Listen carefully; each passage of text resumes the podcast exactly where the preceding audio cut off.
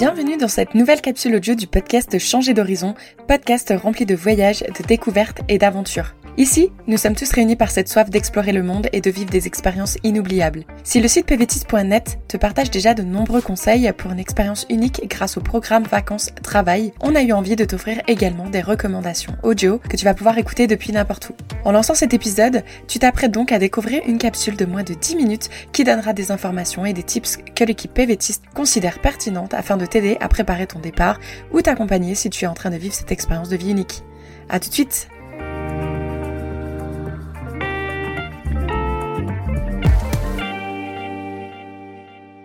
Salut Dans les précédentes capsules, nous avons donné de nombreux conseils pour préparer votre budget et votre sac à dos avant le départ en PVT. Dans cet épisode, nous allons nous concentrer sur les démarches à réaliser avant le départ, que ce soit des démarches administratives ou pratico-pratiques.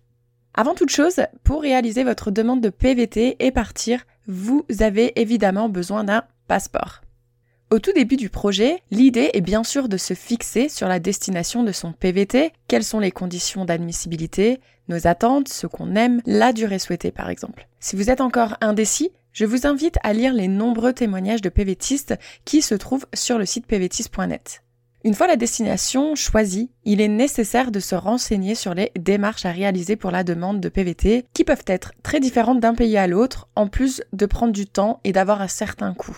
Par exemple, pour partir au Canada, vous devez faire prélever vos données biométriques dans un centre spécifique, seulement à Lyon et Paris concernant la France. Sans parler du fait qu'il s'agit du seul PVT qui s'obtient par tirage au sort.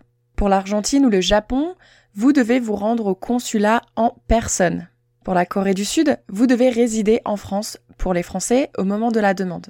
Un dernier exemple, vous devez disposer des fonds demandés pour le PVT Australie au moment de la demande de PVT alors que pour le Canada, la preuve de fond est à montrer lors de l'entrée sur le territoire uniquement.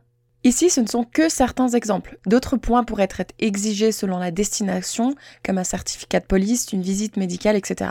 Vous trouverez donc tous les tutoriels pour réaliser votre demande de PVT, mise à jour fréquemment par nos équipes, en cliquant sur le pays choisi dans la rubrique Destination du site pvtis.net. Maintenant, parlons de la préparation au départ. Une fois que vous savez où aller, vous vous demandez peut-être quand partir. Vous allez pouvoir faire votre choix évidemment en fonction de plusieurs critères. Vos possibles obligations professionnelles ou personnelles, la saison, est-ce que vous envisagez d'arriver en plein hiver coréen ou pendant la saison des pluies au Brésil?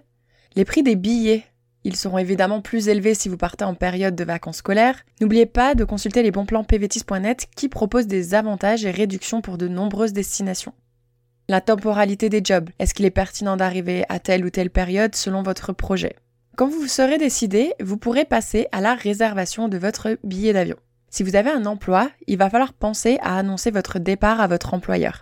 Ça fait souvent partie des moments les moins agréables, mais il marque une vraie transition dans la préparation du projet. Et si vous parlez ouvertement de votre projet à votre employeur, il n'y a pas de raison que votre supérieur hiérarchique ne soit pas heureux pour vous. Donc surtout, soyez sincère. Si vous êtes inscrit à Pôle emploi, les semaines ou mois précédant le PVT, vous devez les avertir de votre départ. À savoir que vous pouvez geler vos droits pendant maximum 3 ans. Vous pourrez donc profiter de vos allocations si vous en y avez droit au retour. Pour les Belges, vous devez également prévenir votre caisse de chômage avant de partir. Il va falloir songer également à quitter votre logement. Soit résilier votre bail, le mettre en location ou bien gérer la transition selon votre situation. Ça s'accompagne souvent de la revente ou le stockage de vos affaires, meubles, voitures, objets en tout genre. Autre point à ne pas oublier, s'occuper des procurations et résiliations. Si des élections se préparent, il n'est pas toujours évident de pouvoir voter sur place, même si c'est faisable en vous inscrivant sur les listes consulaires. Le plus pratique sera certainement de donner procuration à l'un de vos proches. De même, donner procuration à quelqu'un de confiance pour les démarches auprès de la banque ou de la poste, ça peut être une bonne idée en cas de problème. En ce qui concerne les résiliations, il peut s'agir de résilier son abonnement à la salle de sport, sa box internet, son forfait téléphonique.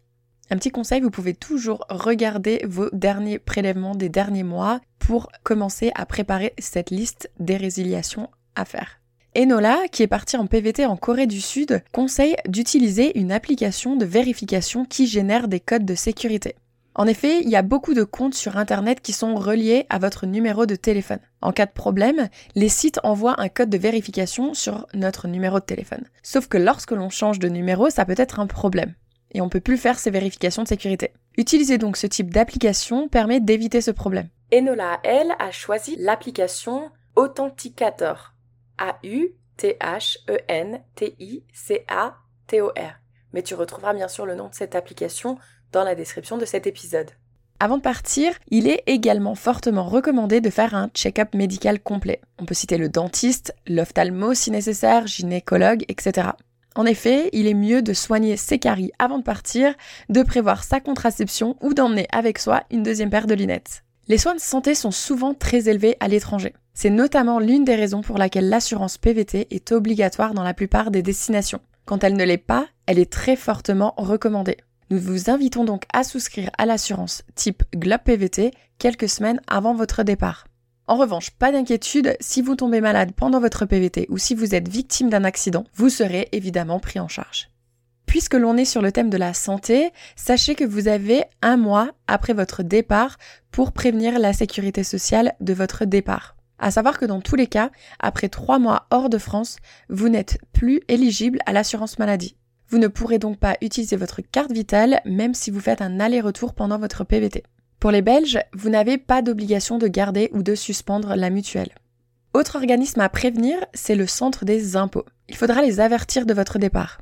N'oubliez pas que vous devrez procéder à votre déclaration d'impôt même si vous êtes parti en cours d'année. Pensez également à faire une demande de permis de conduire international. C'est souvent obligatoire pour conduire sur place.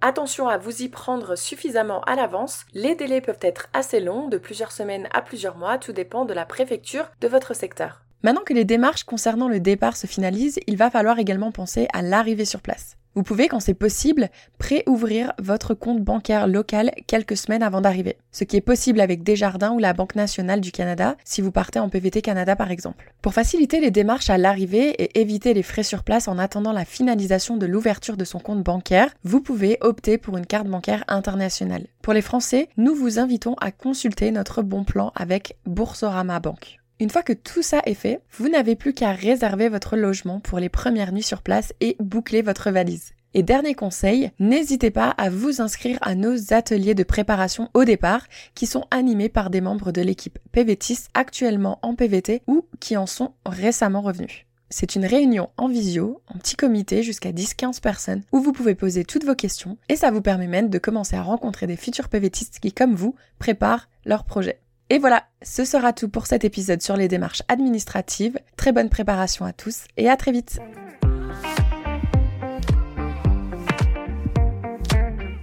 Vous êtes arrivés à la fin de cet épisode et on vous en remercie, mais attendez, ne partez pas encore. Permettez-nous de vous rappeler à quel point votre soutien compte pour nous. En vous abonnant à notre chaîne de podcast, vous serez les premiers à être informés de chaque nouvel épisode qui sortira et vous ne manquerez plus jamais une minute de notre contenu. Et si vous avez aimé cet épisode, pourquoi ne pas laisser 5 étoiles et un commentaire sympa? Vos retours nous inspirent à continuer à créer du contenu avec des pays et des sujets qui vous intéressent. Ça nous aide également à toucher de nouvelles oreilles curieuses. Vous faites partie intégrante de notre communauté, alors s'il vous plaît, prenez une minute pour vous abonner, laissez vos étoiles et écrivez-nous un commentaire. Rendez-vous au prochain épisode et d'ici là, on se retrouve sur notre site internet pvtis.net.